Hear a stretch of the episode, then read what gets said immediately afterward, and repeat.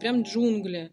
Ну, то есть там, естественно, жизнь. Ты понимаешь, что ты не дома, тут не все так, как было у тебя раньше. Все, ностальгия разблокирована.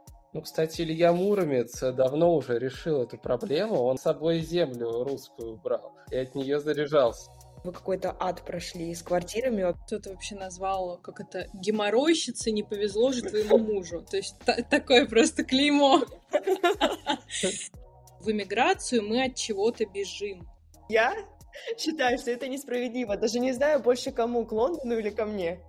Поэтому мы задержались так в Тае. Страна улыбок. Если вы когда-то думали про Таиланд, то это вот ваш знак, что сейчас именно пора ехать.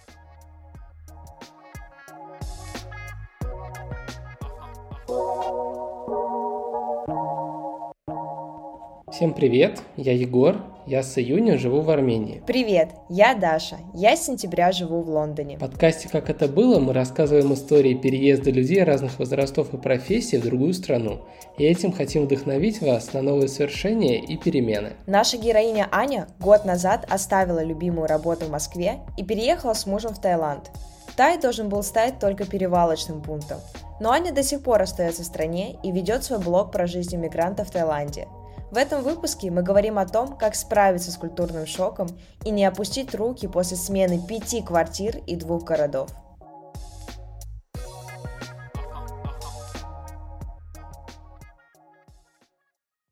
Привет. Аня, привет. Привет, привет. Расскажи, во-первых, а, как у тебя настроение, как дела? Настроение отличное, солнечная погода за окном, так что все супер. Сколько у тебя градусов сейчас за окном примерно? Uh, у нас немножко похолодало на днях, uh, ну, где-то держится 28-29. Небольшое похолодание. Я тоже хочу, у меня так похолодало. А когда в Таиланде сезон дождей? Uh, сезон дождей начинается где-то, наверное, в мае. Ну, по-разному. Май, наверное, где-то конец мая. И в ноябре уже начинается прям высокий сезон. Вот. Но в этом ноябре, например, еще лило. То есть в Бангкоке не так сильно, а на островах я видела, что прям сильно заливало. А у меня такой вопрос. Ты была на Бали? На Бали не была. И, честно говоря, как-то не хочу. Очень многие сравнивают как раз Таиланд, э, скорее Пхукет и Бали. И я слышал, что многие переезжают с Бали на Пхукет, то есть не наоборот. Да, есть такое, да, у меня тоже знакомые есть некоторые, которые просто обплевались от Бали, потому что везде грязь, везде там какие-то пробки, мотобайки, и переезжают даже некоторые не на Пхукет, а на Панган. То есть это такой остров не очень большой, и там прям такая своя, я думаю, русская тусовка. А, а Пхукет насколько русифицирован? Сейчас очень сильно русифицирован модифицирован. То есть мы, наверное, успели, вот мы уехали с мужем и думаем, что даже не возвращаться там куда-то на море, ну, типа как отпуск, а, потому что хочется запомнить вот эту атмосферу, когда еще такой ковид э, не ушел, а вот, и туристов очень мало, и русских мало, вот, и, конечно, было кайфово. А сейчас э, я слышу, что прям вообще очень много русских, то есть прям там целая комьюнити, я слышала, даже Варламов, по-моему, уже побывал и какое-то интервью там снял, ну то есть прям вот там тусовка, там целая тусовка сейчас. Цены из-за этого сильно поднялись на жилье? Сильно, очень сильно. То есть э, с того момента, как ты приехала, до нынешнего времени. Угу. Я же веду блог, и у меня, в принципе, есть э, подписчики, которые и на Пхукете, то есть в, в Тае. Так или иначе, люди приходят, э, вот, общаемся. И, например, месяца два назад мне писала подписчица и говорит, мы там за 1300 долларов сняли какую-то студию где-то там. Вот, то есть цены очень сильно подскочили. Я не скажу, что вне сезон было как-то, если вы хотите хорошее жилье, там по московским меркам, потому что мы приехали из Москвы и жили в хорошей квартире и искали что-то такое похожее. А, вот. И, конечно, ну, не будет цен там за 20 э, тысяч рублей. За 20 тысяч рублей вне сезон были какие-нибудь тайские виллы, ну, то есть совсем такой местный вариант, то есть можно было найти. Сейчас говорят, что вообще сняли все. То есть э, цены, естественно, подскочили, еще подскочили из-за того, что жилья просто нет. А это проблема Именно на Пхукете или в Бангкоке тоже? В Бангкоке мы, например, попали в сезон, вот, мы успели снять квартиру в октябре, и в октябре это еще считался не такой сезон, еще далеко Новый год, потому что перед Новым годом, да, ну, Бангкок для Нового года это вообще шикарная локация, потому что здесь фейерверки, здесь небоскребы, вот, и многие, не только русские туристы едут, то есть это и арабы, и китайцы, то есть очень много людей из Малайзии, я знаю, приезжают. И мы успели снять квартиру там на полтора месяца спокойно, вообще без всяких огромных депозитов.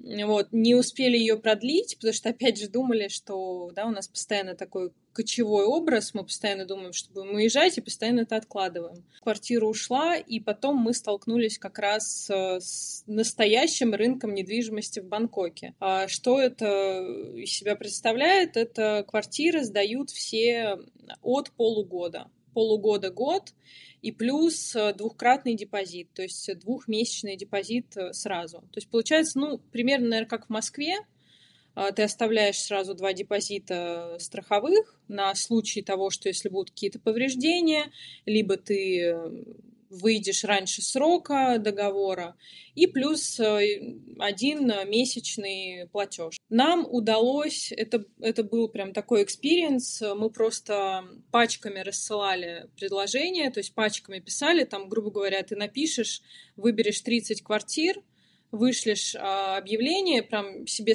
ну, делаешь какие-то тезисы, да, сообщения на английском, и просто тебе отвечают, ты сразу это пересылаешь. То есть просто копируешь, пересылаешь. И так э, постепенно, постепенно кто-то начинает, э, например, условия как-то менять, да. То есть мы так сняли квартиру на три месяца, а не на полгода, год. Хотя везде вот на рынке очень сложно. То есть это либо Airbnb и высокие цены, либо это местные какие-то сервисы, и Facebook Marketplace очень здесь все снимают, но это годовая аренда, то есть это очень длительная. А это все было от частников или от риэлторов? Это в основном риэлторы. У тебя в блоге вы какой-то ад прошли с квартирами. Во-первых, сколько квартир вы сменили? Я просто посмотрела я такой, боже, и как еще хватает сил и нервов, потому что там просто, я не знаю, с такой частотой менять квартиры, это... Когда ты перфекционист по жизни. Нет, на самом деле я просто тоже, я писала статью на Тинькове, и меня там просто все захейтили, что кто-то вообще назвал, как это, геморройщица, не повезло же твоему мужу. То есть такое просто клеймо. Да просто топчик. В Тинькове комменты. Я, я уже даже просто перестала туда заходить. Меня там, по-моему, захейтили, заминусили. Ну, не суть. А проблема в том, что действительно жилья как бы полно. И можно снять, э, да, там маленькую студию, хоть 20, хоть 30 метров, где-нибудь э, там типа наших, ну, не мытищ, если, да, про Москву говорить, но где-то в спальном районе, спокойно, то есть предложений, в принципе, много. Да, они все там годовые, полугодовые, но можно договориться, я знаю, люди снимают там и за 20, и за 30 тысяч рублей. Но у нас были немножко повышенные требования, в принципе, к жилью. Да, и вот именно для таких вариантов, конечно, нужно постараться. Когда есть какое-то ощущение комфортного дома, оно очень, в принципе, помогает в эмиграции. А вот эти вот частые переезды лично тебя заколебали или нет? Заколебали. Не, на самом деле заколебали, да, по первости, ну вот сначала, когда ты приезжаешь, в принципе, да, там первый месяц в эмиграции, ты такой, а, все супер, мозг думает, что мы в отпуске, все новое, там что-то интересное, незнакомое. У тебя еще постоянно солнце, постоянно лето, да, в Москве там зима, а, вот. А потом, конечно, особенно с этими переездами начинается, что ты понимаешь, что особенно когда такая чистота, у нас был вообще момент, мы в гостинице переезжали раза четыре. А, мы уже были в этой гостинице, нам все понравилось. Когда нам нужно было найти квартиру на долгосрок, мы на время, там, на неделю в нее переехали. И в этот раз мы переезжали там где-то четыре раза из одной гостиницы. То есть ты банально не можешь даже разложить там какие-то принадлежности свои, там, не знаю, зубную щетку, косметику какую-то, то есть у тебя нет постоянного места, и тебе постоянно нужно там каждый день это все сворачивать, уезжать. И у меня прям вот уже чуть истерика не накрыла, потому что я понимаю, ну, не то, что чемоданы я даже не могу открыть, там, одежду развесить и каждый день вставать и выбирать из шкафа одежду.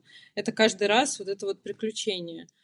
Вот, и поэтому, конечно, когда мы нашли уже постоянную квартиру, ты знаешь, что вот на три месяца это твой дом. Это, конечно, поддерживает. Но хотелось бы еще более чего-то стабильного и постоянного, потому что психике это действительно как я поняла по своему опыту, так лучше. На самом деле я тебя понимаю. Мы с Егором вот недавно обсуждали, что все-таки, когда ты переезжаешь и когда это иммиграция, то есть несколько этапов культурного шока. Егор это, эту теорию отрицает, но... Я не отрицаю, просто меня это не коснулось.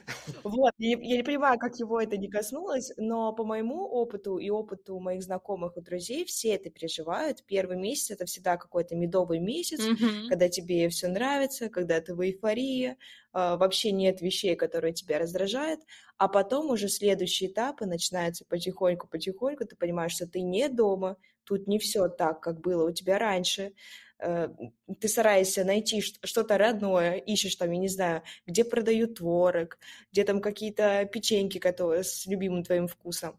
А потом ты наступает э, там этап адаптации, ты привыкаешь, и потом ученые говорят, что опять ты возвращаешься вот к этому этапу, опять к культурному шоку. То есть ты либо на какой-то там срок съездил домой и вернулся, или же наоборот ты привык, но потом опять все это по кругу идет.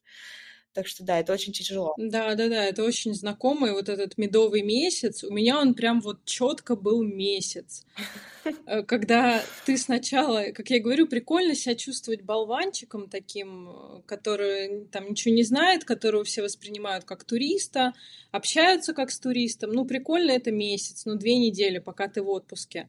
А потом начинается так, я привезла с собой вот эту там зубную щетку Рокс, а и, и тут ты понимаешь, что так, а Рокс это вообще-то российская компания, где мне найти эту щетку Рокс? А в ближайшем там, да даже во всех э, магазинах такие щетки, что не дай бог. Вот, и там паста какая-нибудь Colgate, которой я, ну, не привыкла пользоваться. И получается, что каждый вот такой, ну, какие-то бытовые мелочи, к которым ты привык, ты понимаешь, что здесь их нет. И, и начинается, да, начинается веселье. Плюс у меня, как перещелкнуло после месяца жизни, у меня началась просто лютая тоска.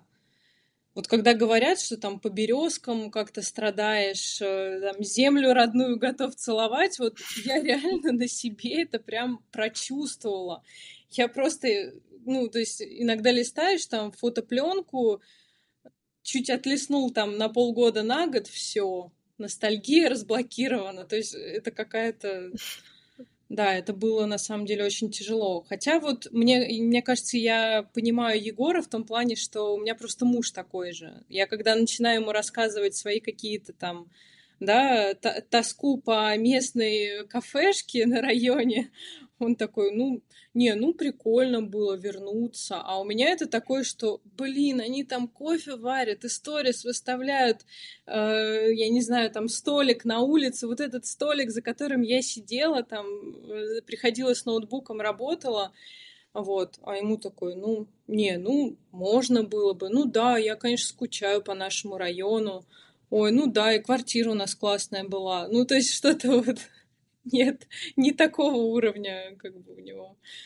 переживания. Да, нет, у, у каждого все по-разному. Мне кажется, тут еще может сработать такая защитная реакция психики. То есть каждого, каждый по-разному переживает. Может для нас с тобой, знаешь, посмотреть э, на фотопленку, там потасковать э, по березкам, э, и мы как-то это прострадали и вроде бы отпустили а для других людей они наоборот так, нет, я страдать не буду. Березки это, конечно, классно, но тут тоже есть э, что-то другое, что тоже можно, чем можно понаслаждаться. Может быть, это еще тот, кто прошел психотерапию когда-то, и кто не прошел, и кто, у кого психика пор, в принципе, закрывает э, возможность каким-то неприятным да, ощущениям, потому что я тоже изначально пыталась, э, ну, то есть, либо себя чем-то нагружать, чтобы в это состояние не погружаться, потому что это же как бы больно и неприятно э, тосковать и понимать, что вот, ну вот сейчас вот так и ну как бы по-другому пока не будет, э, вот. И я просто общалась и с психологом, и ходила на психотерапевтические группы. Это очень помогало, да, видеть людей, которые не говорят тебе, что ты ненормальный, ну и что такого, ну подумаешь, кафешка. А которые э, как раз тоже похожи, у них были похожие, да, ощущения с этим. Вот, и я просто поняла, что вот, ну вот у меня наступает вот этот момент, я увидела там эту фотку, не знаю, там какие-то сторис или залезла в пленку свою, я просто понимаю, что мне нужно дать время там какое-то себе, ну, например, ну давай день пострадаем, ну давай день потаскуем. И вот когда ты в этом, ты даешь себе вообще вот это ощущать и прожить, то потом действительно легче. Потом ты идешь и спокойно наслаждаешься жизнью, благодаришь, что вот ты в таком классном месте, у тебя лето, например, а не месишь снег под ногами. Ну, кстати, Илья Муромец давно уже решил эту проблему. Он, когда в Царьград ездил, он с собой землю русскую брал и от нее заряжался. Да? Он же когда обнаружил, что э, землицы русской у него нет, у него все, силы пропали. А как она, э, ему ее доставили, так все, сразу Вы забыли, вы забыли, понимаешь? Мы паковали все, что не нужно. Вот это на самом деле, это такой момент, наверное, о котором в последнюю очередь думаешь, когда вообще жизнь свою в чемоданы собираешь, и когда ты неделю там не разгибаясь собираешь эти вещи. Я вот в самолет села, у меня поясница немножко успокоилась, потому что когда ты действительно жил в квартире там 2-3 года постоянно, и тебе нужно вообще-то эту жизнь куда-то распихать, собрать, то ты не особо думаешь, как тебе, о чем ты там будешь тосковать. И... Я собрался за час. Человек приспособленный к эмиграции ко всему. Я завидую.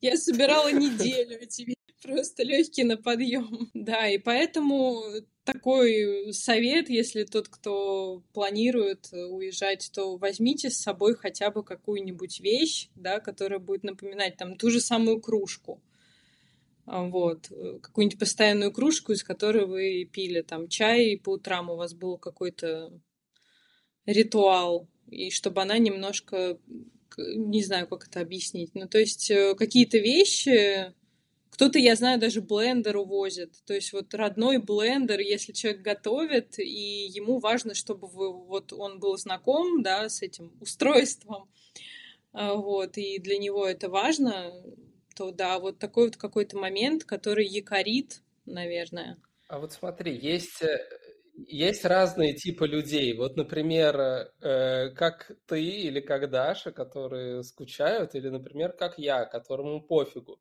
Как ты думаешь, э, заранее можно предугадать, э, как, какая у тебя будет реакция на это или нет? Я на самом деле вот по своему мужу, я в принципе предугадывала. То есть у меня какие-то были страдания, а он вообще совершенно спокойный. И в принципе я и думала, что так будет. Что ему вообще там не до березок, ни до чего. Он такой, ну да, жалко, как бы жалко страну, жалко там, ну жалко. Но то, что вот как, какие-то прям страдания у него изначально он не испытывал. Может быть, это зависит от того, насколько там не то что эмпатия, а в принципе эмоциональный диапазон да, человека. Вот. Может быть, это от этого зависит. Но вот я точно соглашусь с тобой, что взять какую-то вещь, которая для тебя родная, это правда один из способов, как э, справиться с, этим, с этими кардинальными переменами, которые влияют на твою психику. Потому что я, например, взяла с собой шоколадки Аленка, я подарила здесь некоторым ребятам. И сама вот, когда чувствую эту тоску, я беру эту маленькую плиточку. Я могу даже не есть, просто смотреть на нее, если она будет рядом лежать. Мне уже как-то на душе тепло и легче. Поэтому, да, вот, наверное, мы можем посоветовать слушателям, как один из способов справиться, это взять какую-то свою родную вещь, которую вы, наверное, не готовы тут искать, а к которой вы уже привыкли, которую вы любите, и это поможет. Да, да, потому что когда все новое, особенно в доме, в съемном доме всегда все новое, то какая-то вот такая часть из прошлого, да, она может помогать. Аня, а расскажи немного о себе. Какая была жизнь твоя до переезда? Чем ты занималась? Нравилось ли тебе, чем ты занималась? Вообще думала ты о переезде э, в целом? Хотела бы ли ты жить где-то за границей или нет? Да, я по профессии, по образованию юрист. И последние пять лет я работала в частной практике, то есть как ИП, а, защищала в судах обычных людей, компании, ИП. И, в принципе, это, это не тот момент, когда там я знаю, бывают отправляют на юридический или на экономический, лишь бы что-то закончил. Вот, то есть это был мой осознанный выбор, моя была любимая профессия. Вот, но здесь так получилось, что я с эмиграцией вообще поняла, что я сильно очень выгорела. С одной стороны, мне было очень э, больно уезжать и, в принципе, принять это решение о переезде, потому что я никогда не думала о переезде, о жизни где-то в другой стране. То есть в моей картине мира это, в принципе, как-то не стояла. Плюс у меня такой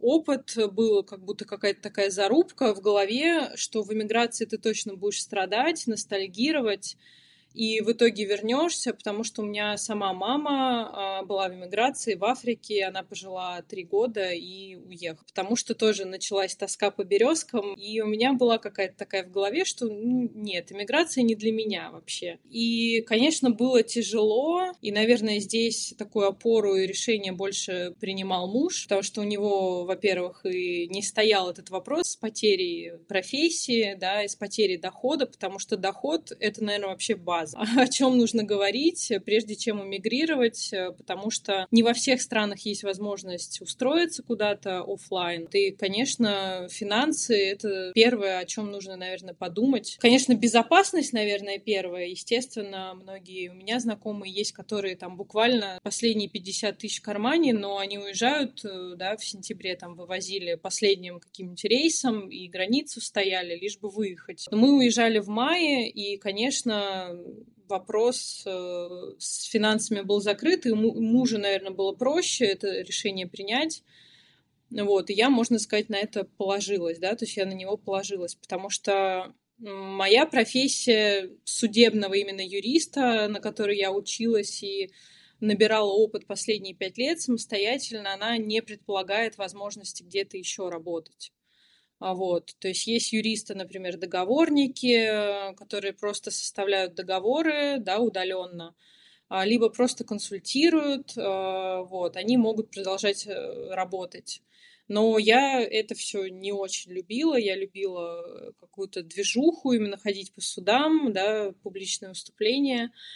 Вот. И, конечно, мне было, у меня прям вот в принципе, вопрос переезда стоял так, что как будто бы я вот весь свой опыт э, и все свое время, там, последних 10 лет, как будто я вообще вот прям убираю его из жизни, как будто меня его вырезают, и как будто я совсем вот прям чистый лист. Вот. В дальнейшем у меня уже после переезда получилось э, и себе объяснить, да, и там с психотерапией объяснить, что вообще-то нет – даже если я не могу применить какие-то свои навыки профессиональные, то на самом деле у меня очень хорошо прокачаны софт-скиллы, так называемые, да, и когда ты э, учился на юриста и проработал юристом, то очень много навыков, которые тебе в дальнейшем помогают. И не обязательно, чтобы ты мог, да, там, по тем же судам ходить в другой стране. Вот. Но Потом я еще и поняла уже с переездом, что сильно прям устала, потому что я пять лет работала на себя и довольно так не жалела себя, э, как это на фрилансе, да, на удаленке принято. С утра до ночи, без выходных, вообще время все теряется, выходные у тебя или рабочее время, у тебя все время есть какие-то задачи. Ну, я так устала, что даже ну, никакие возможности не рассматривала, чтобы там даже как-то консультировать или заниматься теми же договорами, потому что у меня прям, ну, я видеть не могла документы. И, возможно, даже, я знаю, у психологов есть такая теория, что в эмиграцию мы от чего-то бежим, да, если там не брать вообще всю ситуацию, в России сейчас, то мы от чего-то бежим. И то есть это не обязательно за безопасностью. Возможно, мы бежим, чтобы спасти брак, возможно, мы бежим от работы, от которой мы устали. И мне прям это так резануло. Интересно, интересно. я даже задумалась. Я не думала именно в таком контексте, что в эмиграции мы от чего-то бежим. То есть ты убежала от фриланса? Наверное, да. Я убежала от работы, от которой устала. И, собственно, практически отдыхала. То есть я доводила дела там в мае-июне, я по максимуму все раздала. И потом я, собственно, в принципе, начала думать, а что, а как. И изначально идеи были, что пойти отучиться где-то за рубежом деятельности. И у меня, конечно, был план э, закончить магистратуру где-нибудь за рубежом или в стране, в которую мы поедем. Вот, и уже начать э, новую карьеру юридическую. Но сейчас вот уже прошло 9 месяцев, и у меня в голове пока ну, нет четкого, что да, вот я, я хочу. То есть с российским правом я точно свою карьеру завершила, и у меня нет никакого желания возвращаться. Вот, и я не вижу смысла. Я считаю, что я буду терять время, если я буду продолжать практиковать э, на Россию, да, в то время, когда я могла бы или получить новую профессию, или, например, выучиться на юриста где-нибудь еще. А, вот. А так у нас изначально, мы когда уезжали с мужем, а, мы уже знали примерно, где мы будем жить постоянно. Вот, э, потому что вообще, в принципе, в информационном поле тогда а, были такие отголоски, что один паспорт израильский получил, второй человек паспорт получил. Обычно это какие-то известные люди. А, вот. Но мы думали, а, а у нас-то, собственно, что-то есть какие-то основания, чтобы его получить. Почему у нас еще нет израильского паспорта? Чего хуже? Я себе такой вопрос давно уже задаю, но у меня, к сожалению, нет никаких оснований. На самом деле там много оснований, так что можно как-то... Да, я, я прекрасно знаю. У меня только одно — стать иудеем, там 12 месяцев отучиться, да, надо да, экзамен да. сдать потом. Да-да-да, да. Но мы рассматривали изначально по корням, и у меня фамилия Гриневич, и мне все там говорили, вот, да, у тебя еврейская фамилия. Я говорю, ну, у меня не еврейская фамилия, у меня вообще корни уходят в Беларусь, Польшу, вот. Но проблема со мной в том, что я с родственниками по линии отца не общаюсь. То есть там связи все потеряны, и какие-то документы собрать, хоть какой-то пакет документов, ну, как бы очень сложно. Вот, и мы начали со стороны мужа копать, э, вот, потому что он тоже знал, что у него, э, как бы, возможно, есть какие-то корни, ну, мы просто, просто пошли к свекрови, и она нам сразу все рассказала, что она говорит, ну, вообще-то у тебя прабабушка как бы чистокровная еврейка. И каким-то чудом э, в закромах э, свекрови мы находим просто огромнейшие папки с документами, причем документы прям столетние. Мы понимаем, что, наверное, это план наш. И, естественно, я начала изучать весь этот вопрос, какие документы нужны, вообще что нужно доказать, да, то есть там нужно доказать всю линию родства от родственника еврея и доказать, что он твой родственник. То есть это два таких основных э, факта. И мы начали, пока мы в России, то есть это март-апрель, мы получали какие-то документы, дособирали, которые мы могли в России собрать.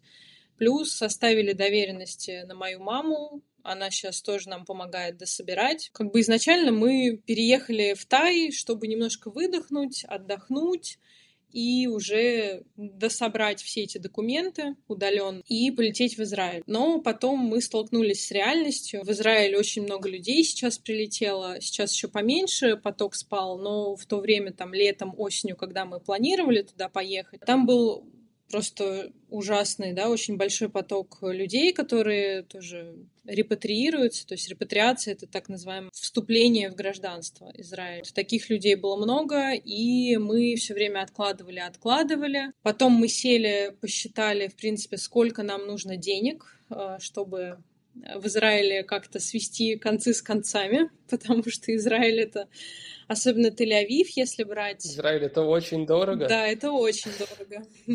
Там, мне кажется, даже бесплатно дышать, наверное, уже.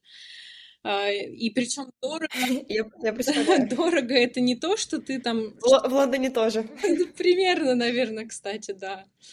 Хотя Лондон, не, Лондон, я думаю, может быть даже дороже или нет. Не, не помню. Какие дороже, да? Самые Вот тогда я это прочувствовала на сто процентов, каково это быть в Израиле. Да, и мы, конечно, мы сразу отмели Тель-Авив, э, его не рассматривали, потому что это самый дорогой вообще город. А, вот, он входит там в топ дорогих, наверное, может, даже после Нью-Йорка. Вот. Нет, он, по-моему, на первом месте. На первом уже? Боже. И, в общем... Егор, не пугай, люди еще хотят поехать туда, понимаешь? Ты сейчас все, э, понимаешь, все это внутреннее желание просто на корню убьешь. Ну и мы поняли, что мы не замечали вообще реальность, э, ту, что как бы нужно немножко больше денег, чтобы переехать в Израиль и сильно не упасть, не просесть в уровне жизни. А, вот. Ну и плюс э, было такое, что особенно после мобилизации очень много людей поехало. С жильем там и так проблемы, его очень мало, его очень сложно снять. То есть это не как в Таиланде первому встречному, там даже хорошо на год, два депозита, все, ты снимаешь. У тебя не, не спрашивают, а есть ли у вас поручитель, а если у вас два поручителя, назовите какие-нибудь контакты людей, которые могут э, там за вас слово сказать в Израиле, вот, то, конечно, да, это сложно. И мы все время откладывали, откладывали, особенно из-за мобилизации отложили, потому что очень большой поток людей. Вот, и можно сказать, что мы вот просто лежали в направлении получения гражданства Израиля. Вот, сейчас немножко начинает... Я тут погуглил, а, Тель-Авив на первом месте, Лондона нет даже в топ-10. Как это так? Я, я, если честно, я не согласна с этим списком, потому что я считаю, что это несправедливо. Даже не знаю больше кому, к Лондону или ко мне. Правда. Не, Лондон, я думаю, точно в какой-нибудь топ, топ-5, топ-10 должен входить именно Лондон. Я могу сказать, что тут в два раза точно дороже Москвы. Угу. Да, и в общем, поэтому мы задержались так в Тае. То есть у нас, в принципе, план был, что мы там на 2-3 месяца чуть-чуть выдохнем, спокойно примем решение, поймем, что да, вот Израиль это то, что мы хотим, где мы хотим жить. И, естественно, с, как бы, как нам открывались новые подробности про Израиль, вот этот переезд э, все время откладывался. Плюс откладывался из-за того, что а, мы не уверены в пакете документов, и сейчас вот нам подтвердили, мы в октябре подавали, была такая программа Go No Go, это когда подаешь документы онлайн, и израильское консульство проверяет и смотрит вообще, а, пропускать тебя или не пропускать. А, вот. И нам а отказали. сейчас нет этой программы? Сейчас, по-моему, нет. Она была два раза. Первый раз в марте, когда был первый поток новых репатриантов. Вот. И в сентябре. Сейчас я точно не знаю. А, вот. Возможно, и есть. Вот. Но мы подавались в октябре, то есть ее, по-моему, в конце сентября как раз открыли. В октябре мы сразу прям вот числа 7-8 подали, и мы вот только получили ответ э, отказной. Вот, э, поэтому мы теперь убедились. Э, я как юрист, в принципе, понимала, что у нас есть пробелы, которые нужно закрывать документами. Вот, муж меня настаивал, что нет, у нас столетние документы от прабабушки, и мы пройдем. Вот. Но там тоже свои нюансы с фамилией, со сменой фамилии, поэтому нам теперь точно сказали, что нет, ребята, давайте вы еще подумайте. Вот, и поэтому у нас до 24 марта визы в Тае. Ну, это даже не виза, это, по сути, штампик в паспорте. Здесь э, можно получить визу, а можно просто въехать по безвизовому, безвизовому режиму и продляться, вот, выезжая за границу какую-нибудь соседнюю азиатскую страну, например, в Камбоджу. То есть это как визаран, правильно работает? Да, визаран, бордерран. Ну, имеется в виду, что бордерран — это когда ты выезжаешь, сразу въезжаешь, вот. А виза ран это возят там на трое суток, по-моему, и тебе в консульстве Таиланда в другой стране оформляют трехмесячную визу. Точнее, на, на два месяца. То есть вы визы не делали никакие в Таиланде? Нет, мы ни разу не делали визы и прожили здесь 9 месяцев без виз. Ну а можно без 30 дней подряд или сколько? А, мы когда в мае еще приезжали а, в Тай, действовал ковид, то есть был еще ковид, и не все ограничения сняты, из-за этого тайцы продляли официально штампы, то есть многие здесь с 2020 года вот так вот жили, просто на продлениях. То есть тебе при влете ставят штампик э, с датой, до которой ты можешь оставаться. Это 30 дней было. Вот. И официально, пока был ковид, Таиланд разрешил эти штампы продлять без выездов, потому что как бы ковид, поэтому нельзя выезжать. Ну, то есть как бы нет возможности выехать. Хотя она уже летом уже, в принципе, была. Вот. Границы начали открываться какие-то. А, вот. Мы вот так до августа, до сентября прожили на этих штампах. То есть нам на полтора, по-моему, или на два месяца, по-моему, на два месяца продляли за 4000 рублей человека, и мы жили. А потом все ограничения сняли в августе, э, открылся визаран. То есть до этого соседние страны были закрыты, визаран не работал, и только вот в сентябре, в октябре начали возить людей на визаран. И мы четыре раза уже ездили в Бангкоке. Вот. И на островах возят, то есть везде возят, либо трехмесячная прям виза оформляется в консульстве Таиланда, либо продлевается вот этот штамп. То есть вы формально проходите границу и заезжаете обратно. А куда вы ездили на Визаран? Мы каждый раз ездили в Камбоджу. Вот. То есть это ближайшая граница с этой страной. Мы единственное меняли один раз турагентство, ну, так называемое турагентство, которое помогает э, с визами, потому что самостоятельно не рекомендуют въезжать. Та это, наверное, одна из самых коррумпированных стран, и все мы все прекрасно понимаем, что не просто так эти штампики ставят. Ну, по сути, это как бы законно выехать и въехать, но я слышала истории, когда люди без помощи сами выезжали-въезжали, им просто на границе говорили, что, ну, вы же даже дня не побыли в стране, о чем вы говорите. То есть это у вас, э, по сути, фиктивный такой выезд, въезд. А вы, то есть, получается, выезжали и сразу уезжали? Да, да, то есть это организованная группа людей, а, возят на микроавтобусах, привозят на границу. А, мы проходим при помощи людей, опять же, те, которые на границе, они помогают. А, вот, проходим границу, как бы выезжаем, потом въезжаем в Камбоджу, нас, нам ставят штамп, и сразу же идем на выход. И нам уже ставят штамп. То есть Камбоджу вы не посмотрели? То есть ты Нет, там была только... четыре раза, но не посмотрел? Да-да-да, только границы и только мостик который там интересный мостик такой, который как раз и есть граница между Таем и Камбоджей. Там речушка небольшая. Вот да, только по мостику гуляли. А продлевать визу, вот то, чем ты не занималась, можно до бесконечности или какой-то лимит все равно а есть? А если прям виза, на самом деле здесь нужно, прежде чем лететь в Тай, нужно желательно определиться, на какой срок вы летите. А, потому что мы думали, ну, 2-3 месяца, поэтому мы не заморачивались о визах. Но если, например, вы точно знаете, там, я на 3 месяца, то лучше из России оформить э, туристическую визу на 3 месяца. И дальше уже либо ездить, опять же, продлять, ну, собственно, да, это один из вариантов. А про туристическую я точно не скажу, можно ли ее, например, два раза поставить. Я думаю, могут быть э, какие-то вопросы, проблемы. На самом деле, даже с этими туристическими визами э, иногда отказывают. У меня знакомая одна ездила, по-моему, из Пхукета, я не помню, то ли в Малайзию возят. В общем, было время, когда отказывали. Сейчас я прям точно не скажу. То есть вы приезжаете с организаторами, приходите в, консульство, в консульство Таиланда и вам отказывают. То есть с визами лучше обращаться к этим турагентам и узнавать, какие есть варианты. Есть еще вариант студенческой визы, это на год, на полгода или на год. Но она, конечно, сильно дороже, чем те же визы раны. То есть это около 100 тысяч рублей на человека нужно отдать. И плюс там тоже есть, опять же, везде есть свои нюансы, то есть это языковая школа, да, даже я слышала, что в последнее время ходят проверяющие и проверяют, вообще сидите ли вы в классе. Вот, и с этим тоже могут быть проблемы. Потому что многие формально оформляют студенческую визу, прикрепляются к школе, но потом не ходят. Там или английский, или тайский язык изучения. А почему ты уехала из Пхукета обратно в Бангкок? А мы в Пхукете прожили пять месяцев и как раз планировали уезжать. Это был сентябрь, мы купили билеты в Казахстан, потому что мы хотели получать гражданство Израиля и решили, что можно это сделать через Казахстан.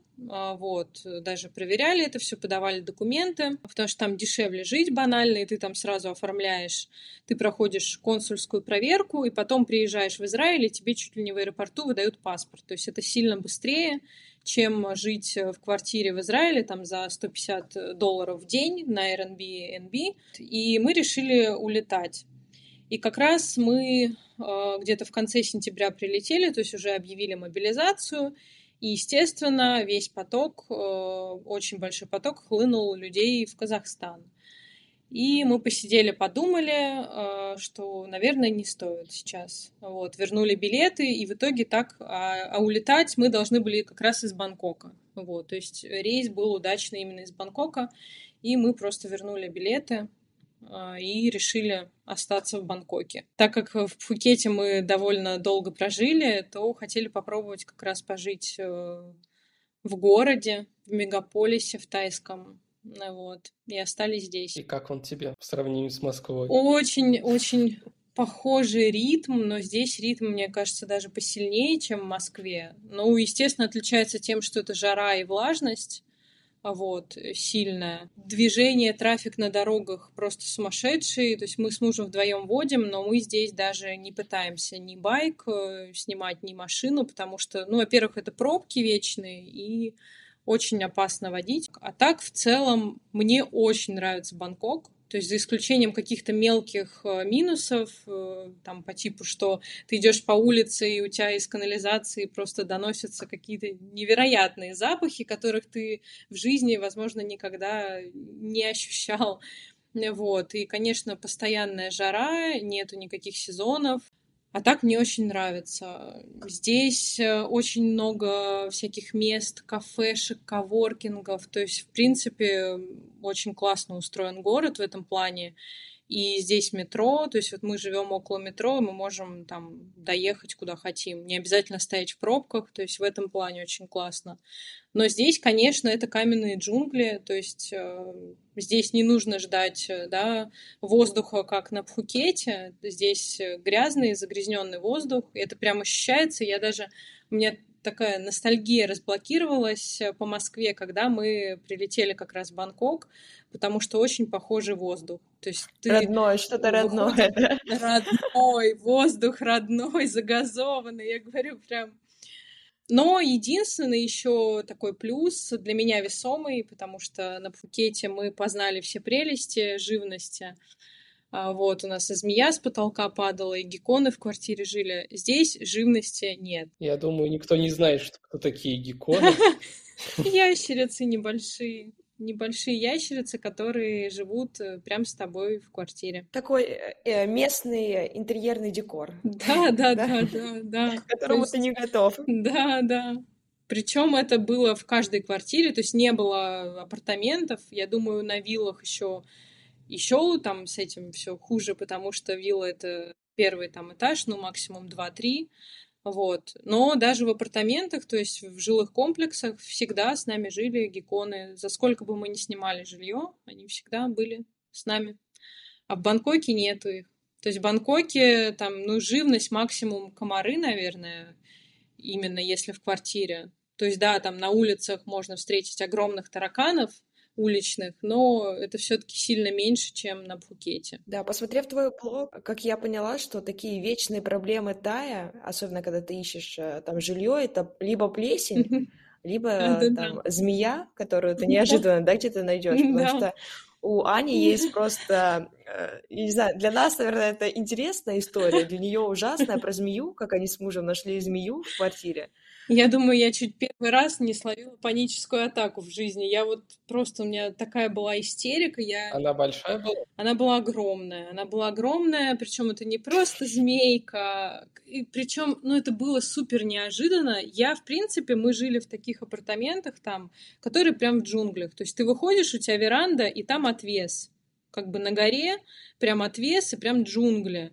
Ну, то есть там, естественно, жизнь. Ох, ну, чтобы она с потолка свалилась, э, и просто в такой неожиданный момент я, я себе представить этого не могла. То есть я ее ожидала где-нибудь из туалета, из канализации, что она заползет на веранду. Вот. Ну, короче, это было супер неприятно, причем потом, уже анализируя нашу жизнь там, а мы жили два месяца в этих апартаментах, мы поняли, что мы с ней жили все эти два месяца. То есть э, змея жила в потолке, в фальш-потолке и гоняла гекконов. И когда один геккон э, был настолько целеустремленный и не дался ей виду и выпрыгнул просто с этого потолка, то мы как раз ее увидели, потому что она начала его искать и прям выглядывала, то есть потолок, и она прям вот половина тела этой змеи высовывалась. Ой, я не могу. Ее не поймали. Она, она просто хотела вам помочь. Вам сначала не нравилось, что гекконы вместе с вами живут.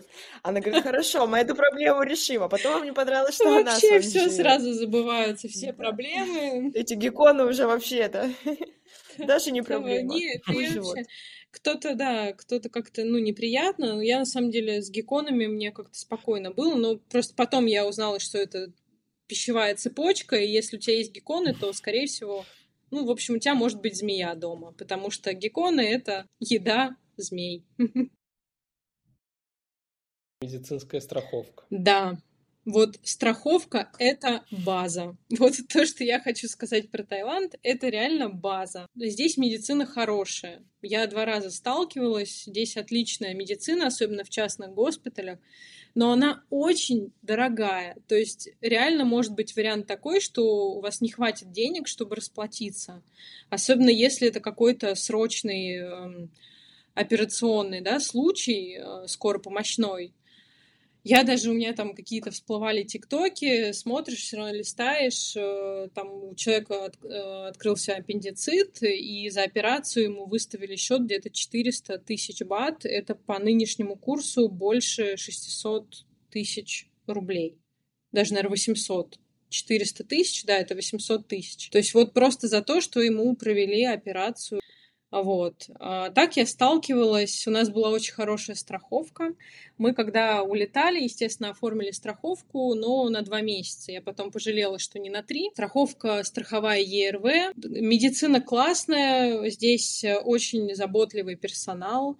А, Вот, даже если ты не знаешь там супер английского, у них тоже не супер английский, но все очень заботливые, располагают к себе, очень аккуратно все манипуляции делают. Мы, например, здесь э, прививались от ковида, прежде чем сделать вообще укол, э, нам держали э, такие бутылечки маленькие со льдом. То есть мы сначала понять не могли, как бы что, зачем. А вот мы же, ну, мы не дети, они такие, нет, нет, вы что, нужно обезболить руку, вам же будет больно. То есть все супер прям нежно, причем это был бесплатный уже госпиталь. Это обычная тайская больница, как поликлиника наша. Ну, а так, вот если остаешься, получается, на более такой длительный срок, то есть это не два, не три месяца, ты рекомендуешь э, делать страховку. В принципе, даже, даже если едете на две недели, ну вот как бы меня поцарапал кот. Кот Мгм. Понятно, что я там руку свою приложила к этому коту, но как бы... То есть в любом случае нужна страховка. Вопрос только потом уже с ее продлением. Кто-то, кто остается на год, делает местную, она дороже, и ее проблематичнее сделать. А так, в принципе, есть э, страховые, которые оформляют страховку так называется она, это даже не туристическая, а для лиц, которые как-то выехали за рубеж, то есть что-то такое. Вот, я уже не помню. Но у меня здесь был тоже не очень хороший опыт, и по своему опыту могу сказать, что чем дороже страховка, тем лучше. А скажи вообще, вот э, когда переезжаешь э, в Таиланд, нужен ли тебе английский? Или он тебе нужен, не знаю, на каком-то таком базовом уровне, просто там еду заказать или спросить дорогу? В Таиланде я бы сказала даже так, что тебе про английский про свой нужно забыть. Если ты нейтив, то тебе нужно опуститься до уровня там бигинера. Вот, потому что здесь э, у меня муж тоже сначала пытался, потому что у него получше уровень языка, он программист, и он э, язык знает, э, ну, на хорошем уровне. То есть даже, наверное, думаю, повыше, чем интермедиат. У меня такой был вообще бигинер, то есть у меня проблема с говорением была, и мне сложно было, да, какие-то слова из себя. Но здесь, на самом деле, это очень э, просто, потому что язык очень э, примитивный. То есть не пытайтесь тайцам выстроить предложение, как вас учили в школе, по всем правилам грамматики, там das, э, еще там что-то, все вот эти, да. А просто вот банальный пример, там have, no have. Все, не, не doesn't, I doesn't have, там все вот эти правила построения предложений можно забыть чем проще, тем лучше. То есть э, в магазинах еще где-то э, тайцы лучше поймут человека, который, ну, то есть здесь даже я бы сказала, что есть какой-то свой язык, то есть есть определенный набор э, лексики своей.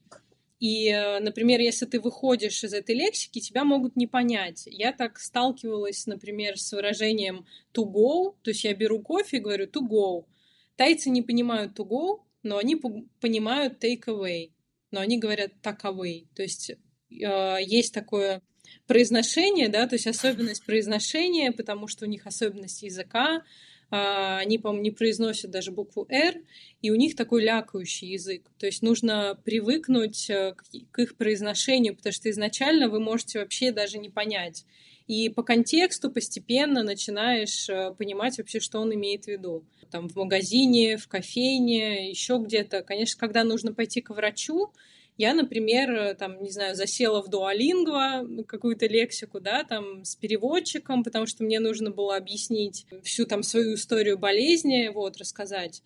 И э, в частной клинике английский получше у врачей, чем, например, просто у человека в магазине, да, там, в супермаркете. Но все равно это не то, что супер идеальный.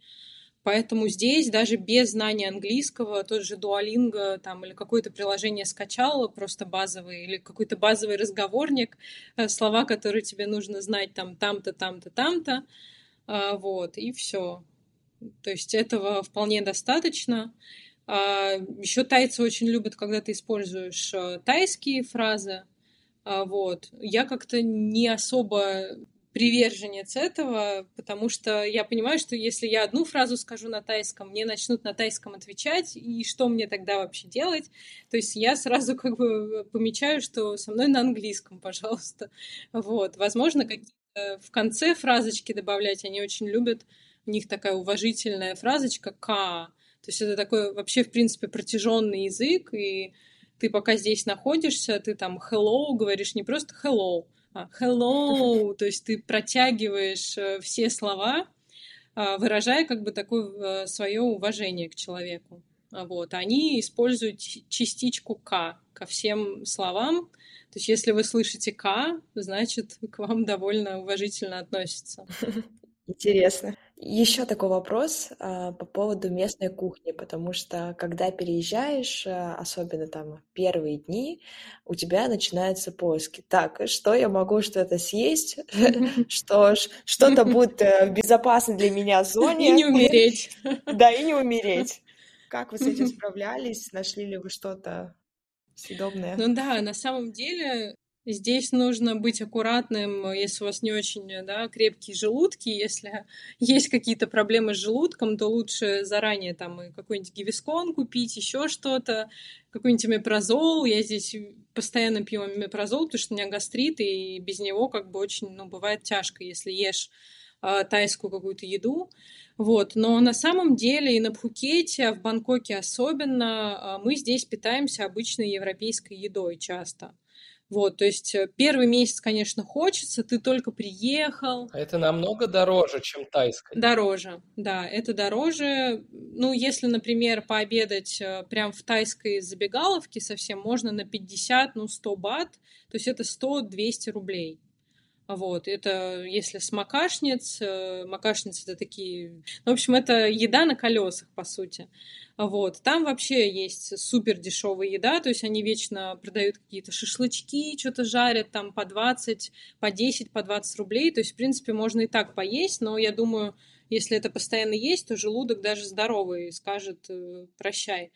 Вот. А так, э, если брать европейскую еду, и брать какую-то типа там хипстерскую московскую кафешку, да, по уровню, то примерно цены на блюда начинаются в районе там 350 бат. Ну, не начинаются, а вот пообедать, например, одно блюдо какое-то прикольное, там у нас есть, например, кафешка с завтраком, 300-350 бат, то есть это 600-700 рублей. Поэтому, когда все говорят, что в Таиланде очень дешево, и мы, когда в Бангкок перебирались, говорили, ой, вы там после Пхукета вообще вам покажется, что вообще как бы вы не заметите даже этих цен. На самом деле совсем не так. А, возможно, если питаться вот только в тайских э, забегаловках, то, наверное, да, можно, в принципе, а, прожить, э, не знаю, там на тысячу, может, долларов, даже, может быть, вдвоем.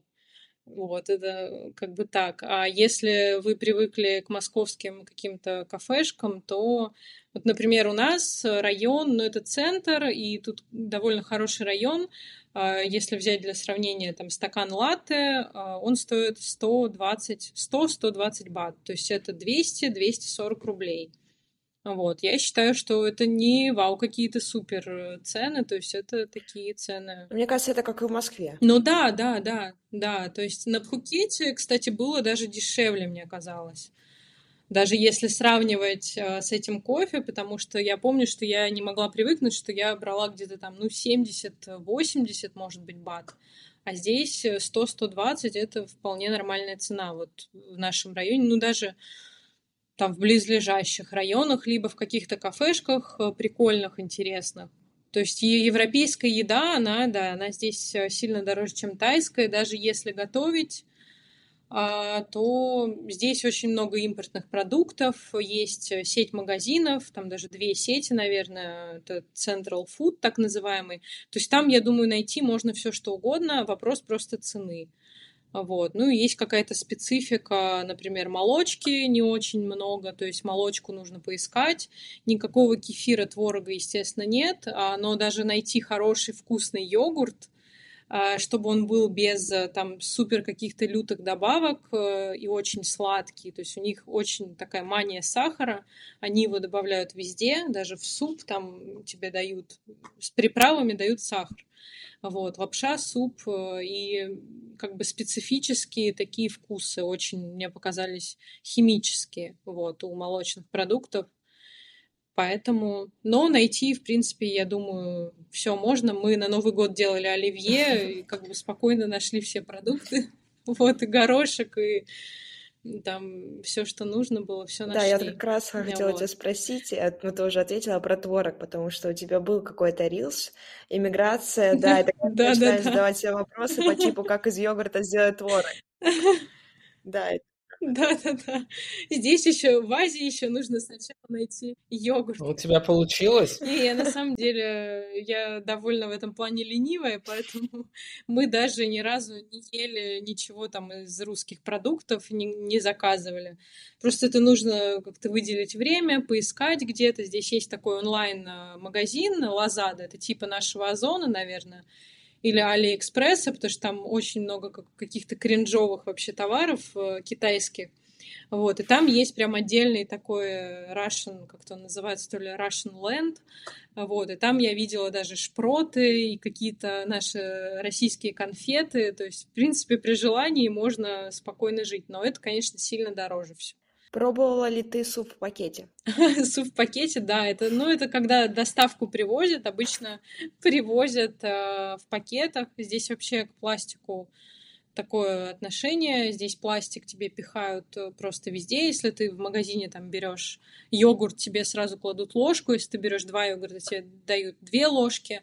Каждой бутылке воды тебе дают э, какую трубочку. То есть... Они не эко-френдли? Нет, не эко. Хотя, например, одном магазине, в котором продается, э, продаются импортные да, продукты, и в который ходят тайцы, наверное, уровня там, выше среднего, там, например, дают коробки вместо пакетов. Вот у них такая фишка появилась, то есть ты вместо пакета можешь взять коробку, которую они там со своих складов выносят, и в коробке донести продукты домой. Вот. То есть, с одной стороны, мы даем по 5 ложек э, к йогуртам э, в супермаркете, а с другой стороны, в таком гипермаркете мы даем коробку вместо пакета. Вот такие двойные стандарты. Они пытаются балансировать. Наверное. Кстати, да, наверное. А у меня один вопрос про еду. Остро? Остро, очень остро. Тут даже, э, я говорю, это тоже еще одна база, помимо страховки, что ее нужно оформлять, это фраза not spicy. Аня, насколько я знаю, и мы уже это обговорили, что Таиланд — это временная остановка, Куда дальше? А, мы дальше думаем в Израиль все-таки. Мы уже планируем не лежать, а немножко вставать и что-то делать, как-то шевелиться, вот, и собирать дальше документы. Но перед этим э, хотим попробовать э, поехать. Ну, у нас так в планах, пока еще не знаю точно, в Черногорию. Вот, потому что это ближе, это Европа, но безвизовая Европа. Вот, пока еще, пока они не вступили в Евросоюз. И там как раз э, поближе и к России, и поближе к Израилю, да собрать все документы, возможно, встретиться с родными. Я думаю, все получится. Спасибо. Да, и такой финальный вопрос от нас. Все-таки стоит ли русским ехать в Таиланд? А, в Таиланд, вообще Юго-Восточная Азия, я думаю, это сейчас э, как раз такой островок, э, где вы вообще не услышите да, никакой русофобии. У нас это было одним из пунктов, почему мы едем в Тай. Ну, во-первых, потому что мы здесь были, а, нам знакома эта страна, да, здесь э, на Пхукете особенно, да, классные пляжи, классное море, еда, люди, и как бы люди — это тоже основной фактор, Потому что, я думаю, тут э, не каждый таец тебе, в принципе, покажет, где Европа, где Россия на карте. И, конечно, их не коснулись последствия. Здесь спокойно. Поэтому, да, я считаю, что это один из вариантов. И, как показало время, не только мы так считаем. Очень много русских. Вот. И, в принципе, сейчас Тай открылся, очень много туристов которые тоже любят вот эту атмосферу Тая, Азии. Страна улыбок, поэтому, да, действительно, я считаю, да. Все, тогда агитируем наших слушателей. Если вы когда-то думали про Таиланд, то это вот ваш знак, что сейчас именно пора ехать.